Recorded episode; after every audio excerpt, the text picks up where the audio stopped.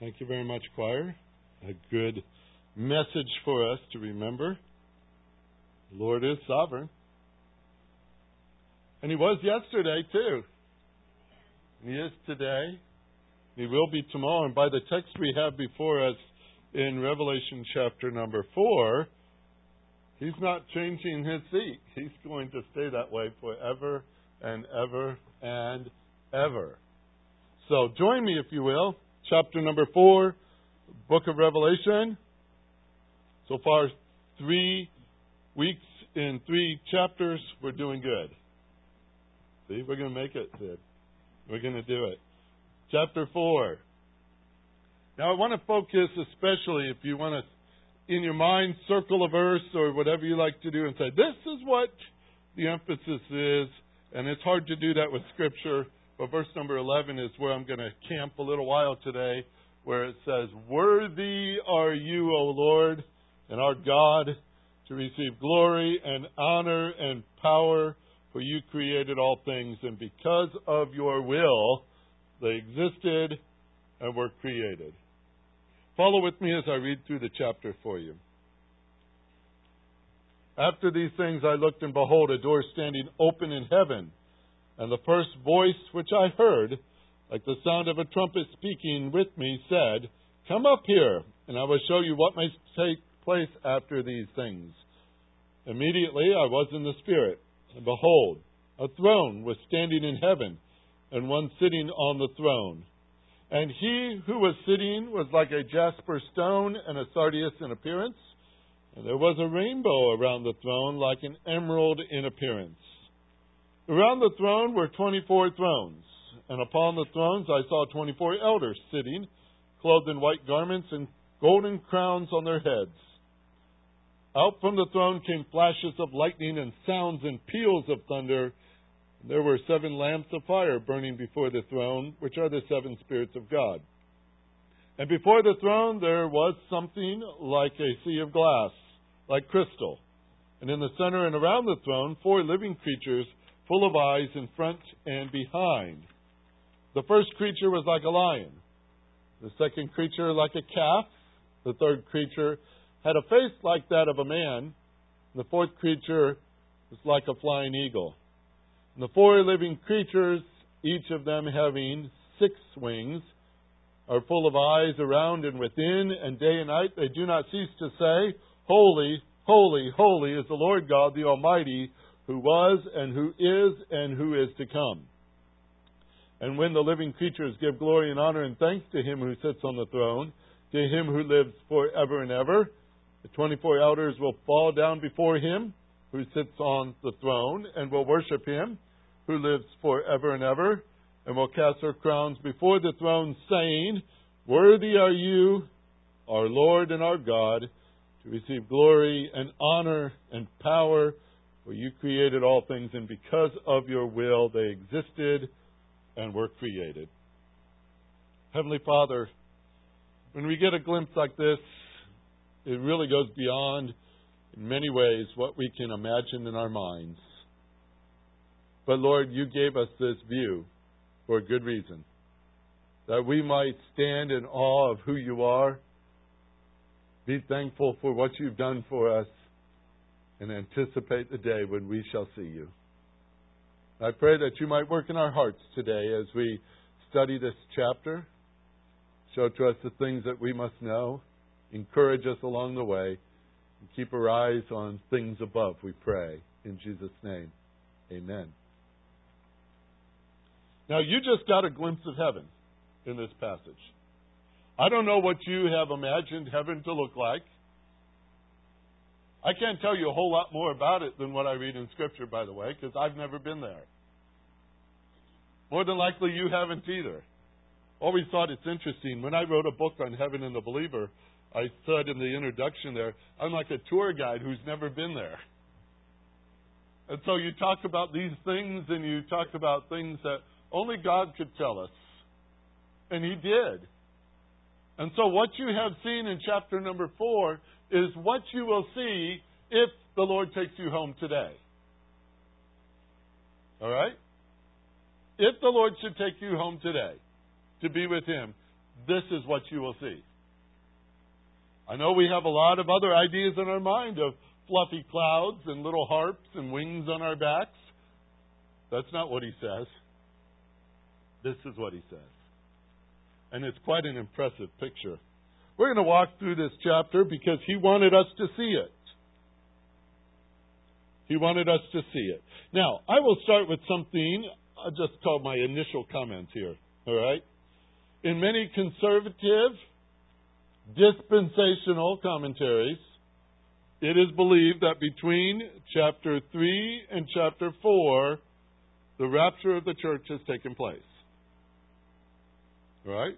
Many teach it that way. Now, I'm not saying I'm different. I do believe it does. But they use chapter number 4 as the evidence of that. What they say is in verse number 1 after these things, they mean after the church age. We just talked about the churches. And after the church age, now we enter into the rapture occurring, and now we're up in glory. In verse number one, they mention that there's a door standing open in heaven, and they say that might be a reference to the entrance of the believer into heaven at the rapture. They say in verse number one that there's a sound of a trumpet. And isn't that what we're waiting for? Well, they say that must be the rapture trumpet because in 1 Thessalonians 4:16 it says for the Lord himself will descend from heaven with a shout with the voice of the archangel and with the trumpet of God. And they say here's the trumpet so it must be the rapture. They also say in verse number 1 where he says come up here. They say well that's similar to the rapture call. Now these are curious things. I give you that. But I don't think they're very strong in supporting what they wanted to say. Right? And I'll tell you why. First of all, come up here was not addressed to everybody in the church, but notice it was to John. He says, To John, come up here. And that'd be interesting how John was raptured and the other 11 weren't. Of course, they were already gone, weren't they? He said, Well, there's your proof. No, John wasn't the only believer on the earth. So, that's one thing I noticed. First Thessalonians 4 also says the Lord doesn't sit up there in heaven and say, Hey, come up here. What does it say? He descends from heaven, doesn't it? It says that. The Lord himself would descend from heaven, 1 Thessalonians 4.16. We'll descend from heaven with a shout, with the voice of the archangel and the trumpet of God, and the dead in Christ shall rise first, and then we who are alive and remain will be caught up together with them where? in the clouds, in the air, meet the Lord. So shall we always be with the Lord. He doesn't sit up in heaven and say, hey, come up here. he comes for us. That's a little distinction, but I think it's interesting. Now, the trumpet sounding voice is not declaring the rapture, but it's simply calling John to get up there and witness the events that are about to be set before him. So, what, what do I say? I say, well, I don't think those aren't the, are the best arguments. People base it on that, and then the critics of the rapture theory go right at that.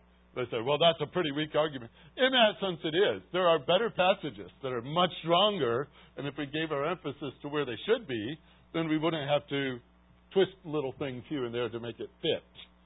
That's just my perspective. Being hermeneutically uh, desirous to be accurate, I just say that because I do think that the rapture, the best place for it, is between chapter 3 and chapter 4. I do believe that. But it's not based on verse number 1. It's based on what else I see in other passages of Scripture. Here's one of the arguments, though, that I think has some validity to it, and I'll give it to you this way. There is an argument from silence that goes right here in the book of Revelation. The silence is this chapters 1 through 3, he talks about his church chapter 4, there is no mention of the church until chapter 19, and there they are again. But where are they then? They're already in heaven. Somewhere between chapter 4 and chapter 19 is the rapture. Somewhere in between those two places is the rapture.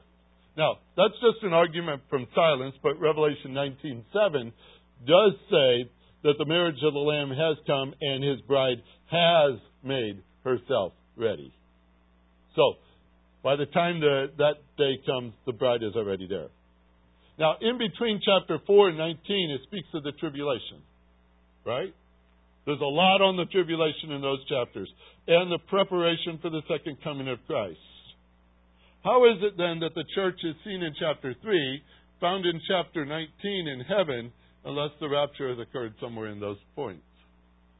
So, I'm putting in a timeline for you a little bit here, but here's one reality I set with it. The church has been promised by the Lord that she will not experience the tribulation. That promise is given in several places. Chapter 5 of the book of 1 Thessalonians. I'm going to read to you about 11 verses right there. Listen carefully, or you turn there, 1 Thessalonians 5, and follow along, and you will see what I mean. Chapter 4 is on the rapture starting in verse 13 and moving to the end of that chapter 4, he's talking about the rapture of the church. All the believers there said, Oh, yeah, yeah, that's what you taught us, Paul. We know, we remember. He says, I want you to remember. And so he goes into chapter 5, and he's not going to con- contradict chapter 4. All right? Chapter number 5, watch it. The pronouns are so important here. Now, as to the times and the epochs, brethren, you have no need of anything to be written to you. For you yourselves know full well that the day of the Lord will come just like a thief in the night. That is not the rapture. The day of the Lord is coming for judgment. All right? That's not the rapture. He says, You already know this. Matter of fact, it's so well taught in the Old Testament. It's in almost every one of the prophets. The day of the Lord, the day of the Lord, the day of the Lord, the day of the Lord. Coming like a thief in the night. Let me ask you this. Is that a happy occasion? Most people put out banners to say welcome when a thief is coming through. I don't think so. We don't celebrate a thief in the night. The rapture is never described as a thief in the night. That's a negative concept, not a positive one. I know we all watched the movie back in the 70s, didn't we? Or not all of us, I'm sure. But The Thief in the Night, it scared me to death. That movie did. I still think about it and think that white van is coming.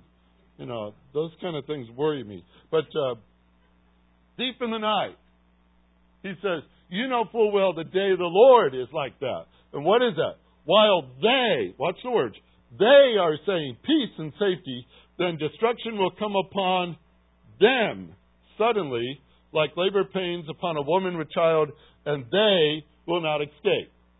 But you, brethren, are not in the darkness, that that day should overtake you like a thief.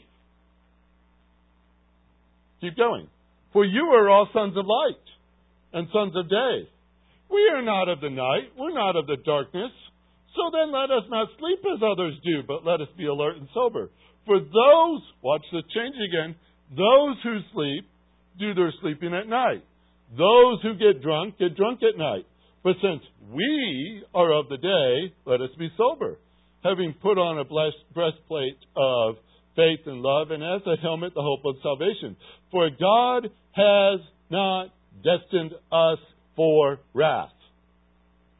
The context is the day of the Lord in wrath. What did he just say? It's not for you, believer. It's not for you. You're not destined for that, but for obtaining salvation through our Lord Jesus Christ, who died for us so that whether we are awake or asleep, we will live together with him. We're back to the rapture theme. Therefore, encourage one another, build up one another. I really don't know how somebody could teach that the church is going to be mid trib or partial trib or post trib and say, Aren't you encouraged? I don't find encouragement in any of those words.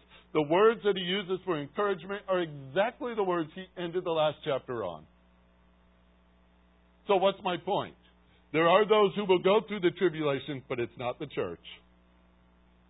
So, if that is all true, and I've got other verses too, if that's all true, then somewhere between chapter 4 and 19, that's the tribulation period, and guess what? That's why the church is missing in the dialogue. That's why, because they're not there. It's not pertaining to them. Let me give you another passage if you want this. Chapter 3 of Revelation. We were just there. chapter 3, go back to verse number 10 and 11. He says, Because you have kept the word of my perseverance, I will also keep you from. Greek word ek. That means out from. If he said, You are going through the hour of testing, he would have used dia.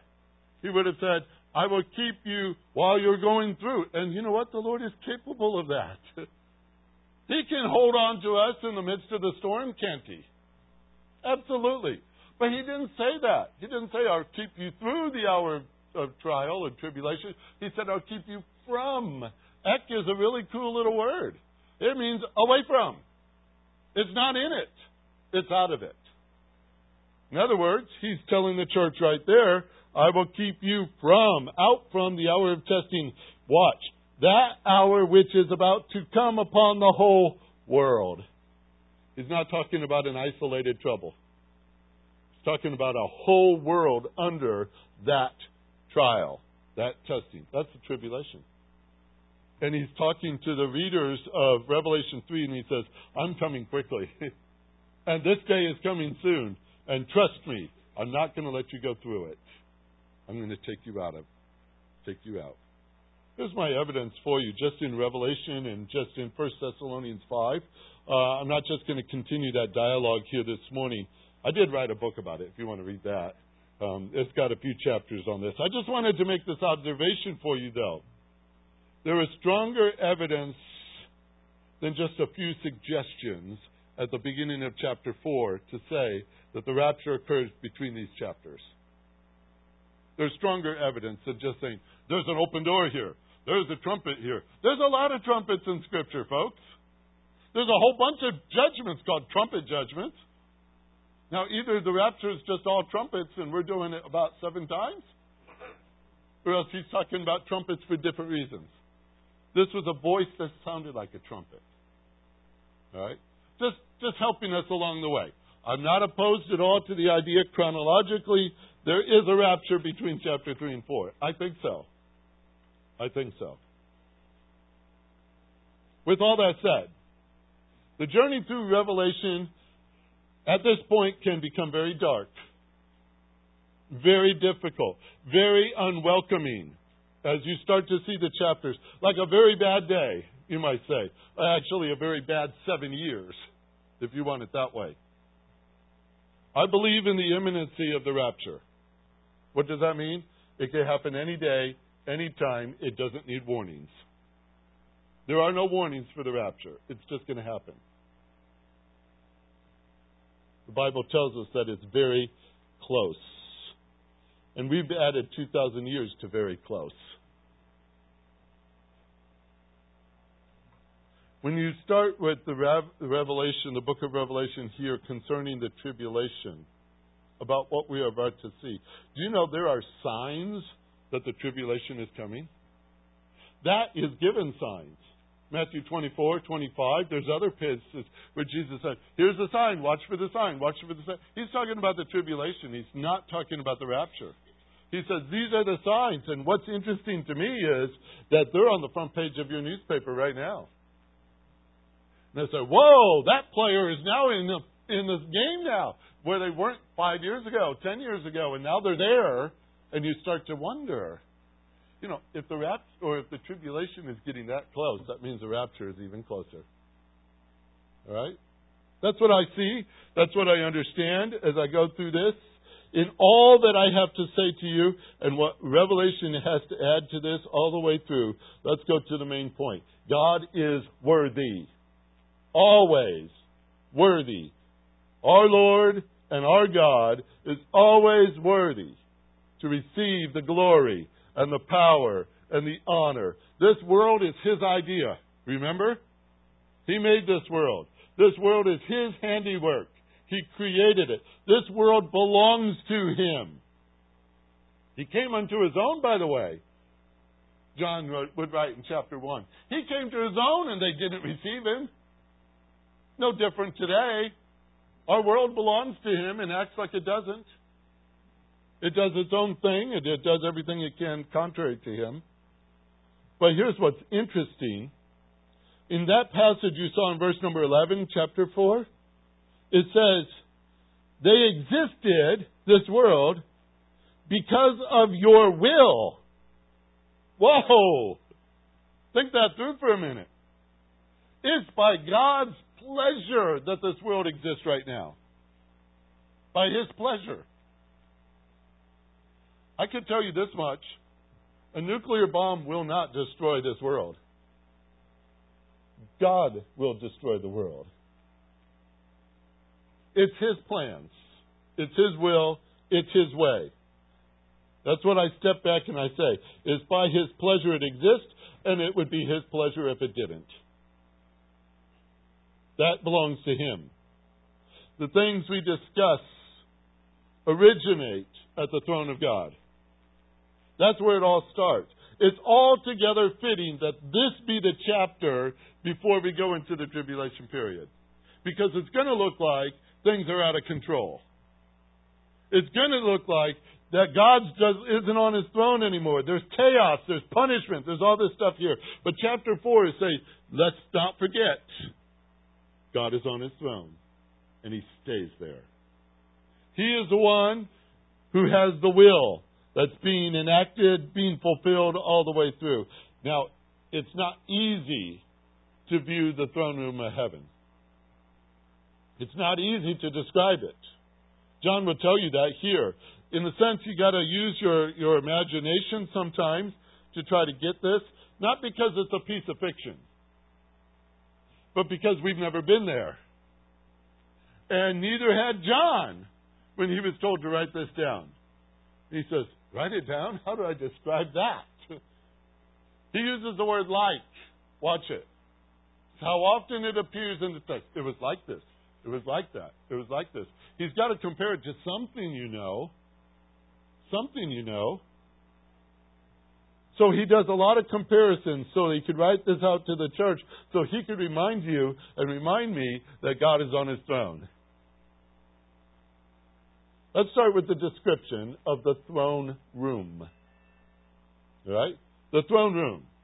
Verse number two. Obviously, it has a throne in it. This is going to be very easy. You can start with a crayon right now and draw this as we go. All right? It's got a throne room, it's got a throne in it. And somebody was sitting on that throne. You see it in verse 2? Immediately I was in the Spirit, and behold, a throne was standing in heaven, and one sitting on the throne. Let's hold the identity of that one for a minute and keep describing the throne room. What we also notice in verse number 2 is that there was a rainbow around the throne. You see it? There was a rainbow around the throne. There it is at the middle of verse number 3. It was a little unusual, though, the color. It looked green, like an emerald. I honestly can't wait to see it. I think that's what I, one of those things, you know, when you say, I can't wait to see this or that in heaven, I got to see that green rainbow. There was a really neat one the other day coming up by 81 or 81, Highway 81 as we're coming toward Kremlin. There was a rainbow. It was snowing.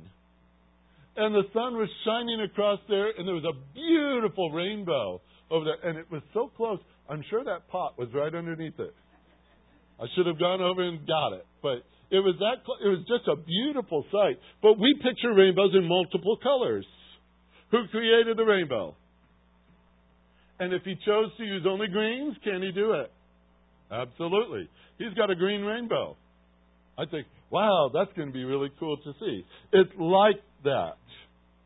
What we also notice in that same throne room in verse number 4 is that there are 24 thrones, it seems, in a circle around the throne. 24 thrones. And There were people on those too. Hold that thought. Also, verse number 5 says something really incredible. Out of the throne, there were flashes of lightning, there were sounds, there were peals of thunder. Sounds very powerful. And also in verse number 5, there were seven lamps of fire burning before the throne. They are described as the seven spirits of God. And that always makes me stop and say, What is that?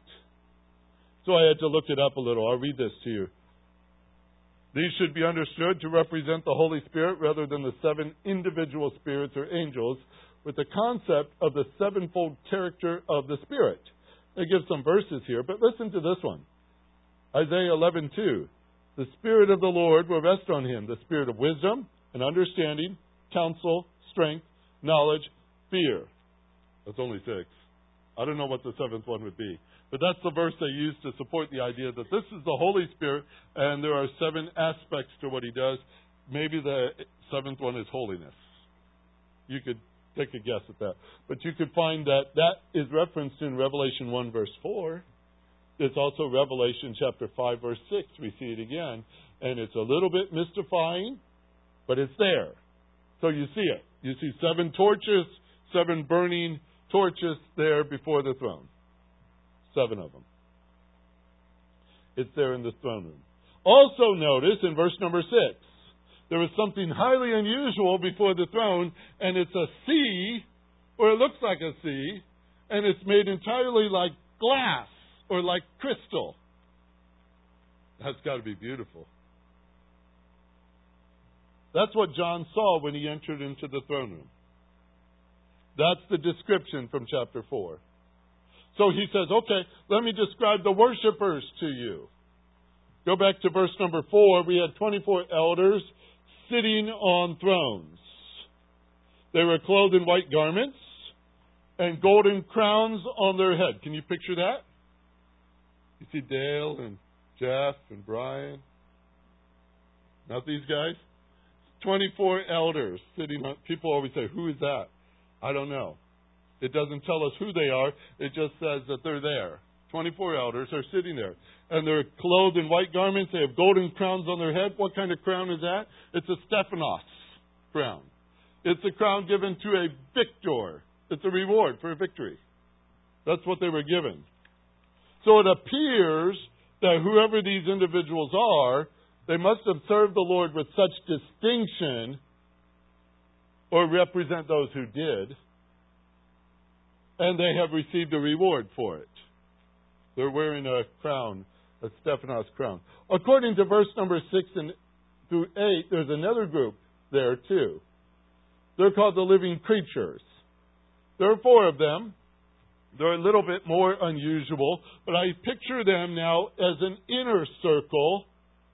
The, the 24 thrones on the outside, the inner circle involving these four living creatures before you get to the throne in the middle. That's the way I'm picturing this in my mind. But there they are between the elders' thrones and the center throne, and they are described as creatures with eyes in the front and in the back just like a mother. Right? They always wonder, how could you see that? Right? No, this is unusual. They're full of eyes in front and behind. One of them has the appearance that he looks like a lion, or she, or it, whatever it is.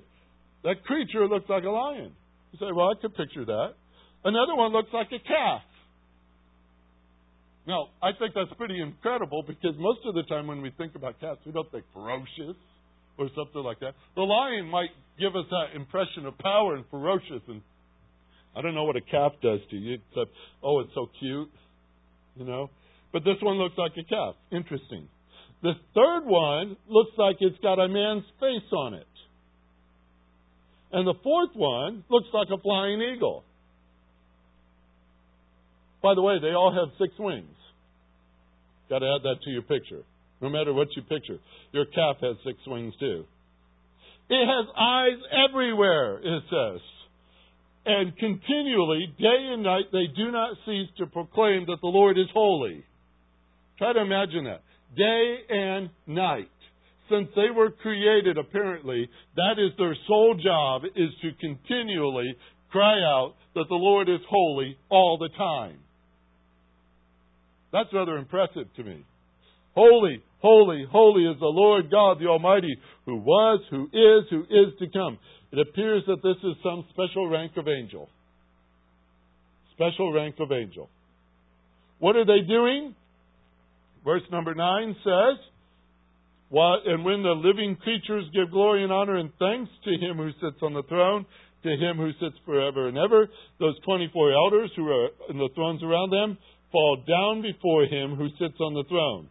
And they worship him who lives forever and ever and will cast their crowns before his throne. That's what they do.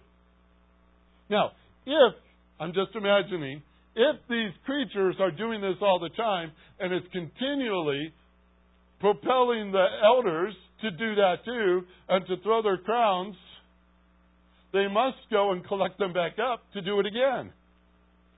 Because they're constantly throwing crowns. It's kind of impressive. I can't wait to see it. It's got to be very impressive. But I'm going to guess this that once they start this, we're going to join them. I don't think we're spectators. I saw a quote yesterday from Charles Spurgeon about the idea there will be no spectators in heaven. We're all participants. And if they're worshiping, guess what we're going to do? We're going to worship too. We're going to see this going on, and these creatures are designed for this pers- purpose. They never stop their worship. Never. 24 elders keep falling down. They keep casting crowns. They keep giving praise. This worship goes on and on and on as long as the Lord is God. So when will that stop? Never. Their theme is His holiness. Their theme is His worth. And I don't think that will ever diminish. Do you? You remember in the movie Fiddler on the Roof, Tevye had this song he sang, If He Were a Rich Man. Toward the end of that song, he said these things If I were a rich man, I'd have the time that I lack to sit in a synagogue and pray and maybe have a seat by the eastern wall. And I'd discuss the holy books with the learned men seven hours every day. That would be the sweetest thing of all. Do you find worship of the Lord to be boring? I want to check your heart for a second, all right? No, you check it. Let me ask some questions. Do you long for eternity. To be in the presence of the Lord. This is His room. This is where you will be. This is what you will see. We talk at times about getting our hearts prepared for worship. Like sometimes that's a chore for some of us, isn't it? We got this and this and this and this and this and this. And then we say, well, set your heart on the one that you're going to worship. Who is he? Well, he's sitting on a throne. He has appearance of a jasper, whatever that appearance is supposed to recommend, like a clear stone or a diamond, something bright, something clear, something, you know, that really captures your eye. He has the appearance of a sardius stone, it says also in verse number three. And that might be a ruby red color. And I'm trying to picture what that looks like. But that's the only description of him in this passage. We hear peals of thunder. We see lightning. We see rainbows. We see seas of glass. We see thrones. We see elders, four living creatures. We see a constant prayer service going on. I don't know, but if sometimes all of that might be a distraction to take your eyes off the one who's on the throne. You say, ooh, ooh, ooh, ooh, ooh. And you're starting to look all around the room at all the other things. And John comes back to it and says, Who's the worthy one here? Because we're not here to worship a sea of glass, are we? We're not here to worship thunder and lightning. We're not here to worship the four living creatures. We're not here to worship the elders. We're not here to worship the crowns on our heads. We're here to worship Him who sits on the throne. He sits on the throne The focus of praise and worship is around Him. You say, you know, sometimes it's hard to get my heart in tune for worship. I think you need to set it on the one you're to worship. That would change the heart. He lives forever and ever. Look at the words in verse 9 through 11. They start to, to describe their worship service. The words they use. He lives forever and ever. He has glory. He has honor. He has the power. He is the creator. He exercises his will. Whatever he wills happens. That's him. By the way, notice what the living creatures added to their song service in verse number 9. They give him thanks. Thanks. I don't know about this, but of all the creatures on the earth, it's man that has a trouble saying thank you. If you go to Jonah's story, you know, Jonah swallowed by the whale, the whole thing. Read all chapters 4. Everything in that book obeys the Lord but Jonah. Everything does. Even the worm does. But it's the man that always has the problem obeying and worshiping his God. Why is that? Do we have to be that way? We who, who know him, who long to be with him, can we not engage our heart to start worshiping the one we're going to worship forever and ever and ever? When do we start the practice? When do we start the practice? What does worthy mean to you? When we say he's worthy, what do you mean by that? The Greek word is axios. It means it has weight. You say, well, that's an interesting word. It means it has worth, it has weight. It deserves something, it's fitting for something. The curious idea of this little word is like that of a set of scales. Where on one side you put the item to be measured, and on the other side you put the weights themselves. And that way you could balance it out and figure out how much that thing weighs based on how you use that. But the question I want to ask you is if you're going to put God on that side of the scale, what do you possibly put on the other side to make him worthy? What do you possibly measure him to? If such a task was given to man, we would find some who do not give him glory, right? There are multitudes in our world who do not give him glory. They have more concerns about their own worth, as little as that is. There are those who refuse to give him glory. You will see that's a typical reaction from chapter 5 all the way through to 19. They refuse to give him glory. They don't want to give him glory. The reaction of our world today is not to give God glories. I don't know if you've noticed that. Far off too often, it's the attitude of our media or the lessons in our classrooms or the themes of those who want to rewrite all our history and rewrite all our science. And what they do is leave God out of it as much as they can. They don't want to give him the glory for what we've seen or what we've done, what we've gone through. Matter of fact, there's so many who would rather mock God. And they mock God's people. There are those who deny his truth, those who circumvent his law. There are those who ignore these things they neither take a stand on it because, well, they don't want it to be a bother to them. There are those who give men glory and they revel in temporary power or temporary beauty. They, they, they revel in vanishing wealth. They honor men who can hit the ball the farthest. It's all these different things that we see in our society of what is worth. What is worth? People and events that someday will be overshadowed by more people and events as we go through time. We operate in a mentality that reduces worth to the smallest of fractions. We cut it down, cut it down because we don't see the whole. We don't understand the whole. We're all wrapped up in the present. We cannot think the eternal. And yet, what is they calling us to do? Give worthy attention to our God. Worthy are you. Wow! You know, that's going to take a big change for even us to get up there and understand that and do it. What is the blind man's first view when Jesus heals him? Is it not Jesus? Oh Lord, give us eyes like that that want to see you. Want to see you. Give us a heart that can measure your worth.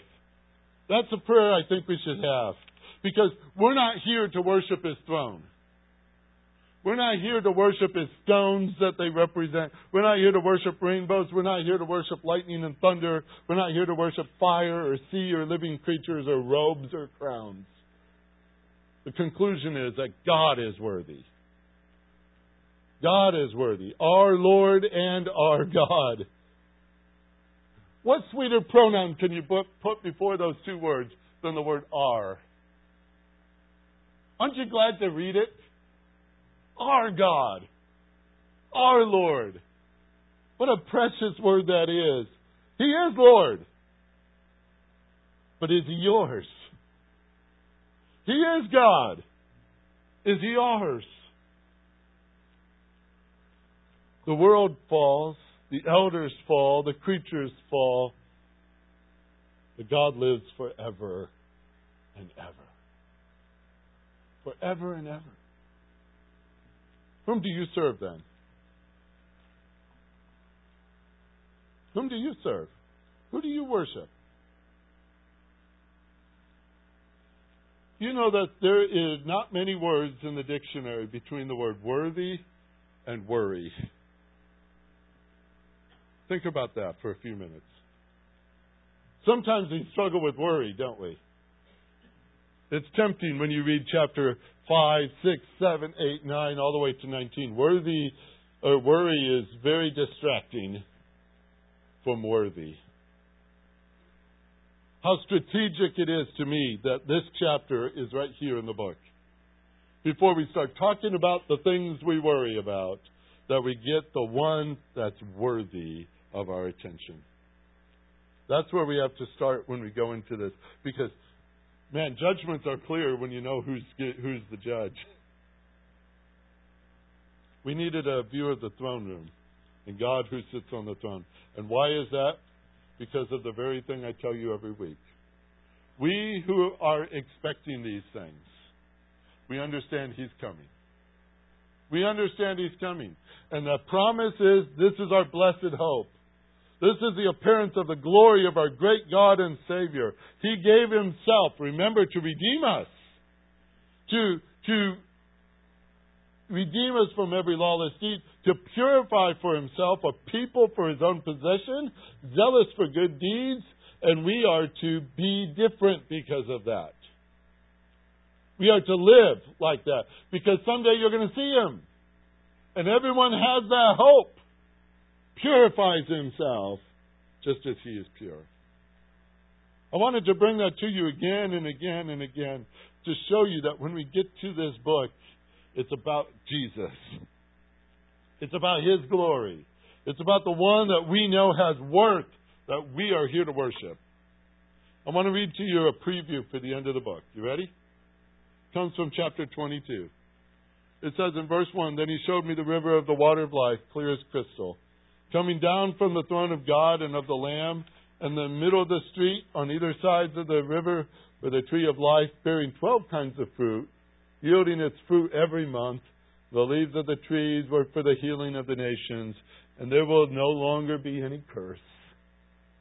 And the throne of God and of the Lamb will be in it, and his bond servants will serve him, and they will see his face. Wow! And his name will be on their foreheads. There will be no longer any night. There will be no need of the light of the lamp, the light of the sun, because the Lord God will illumine them and he will reign forever and ever. You're going to see it. You're going to see it. Next week, Let's try chapter 5. But let's not take our eyes off the throne. All right? Let's read it, if you will, this week, chapter 5 in advance. Heavenly Father, how can we even try in our human words to express praise to you? after such a chapter like this. To say the words amazing, awesome, incredible. We use all kinds of words to express things that go beyond our minds, beyond our words. And you know, Lord, that we only see partially. You know that we are but dust. You know that we, we are so weak. And yet, these are the things you have done for us. That we who have been redeemed by the blood of Jesus Christ should be taken up to be with you forever. Forever. That we may see your glory. That we might participate in this worship forever and ever and ever. Such things are too great for us to understand why you should love us so. But we will say this thank you for loving us. And thank you for redeeming us. And thank you for taking us to be your own possession. We long for this day when the words become reality, when we see you as you are and give you praise. And thank you, Lord, for that hope that's in our hearts today. We look forward to it. In Jesus' name, amen.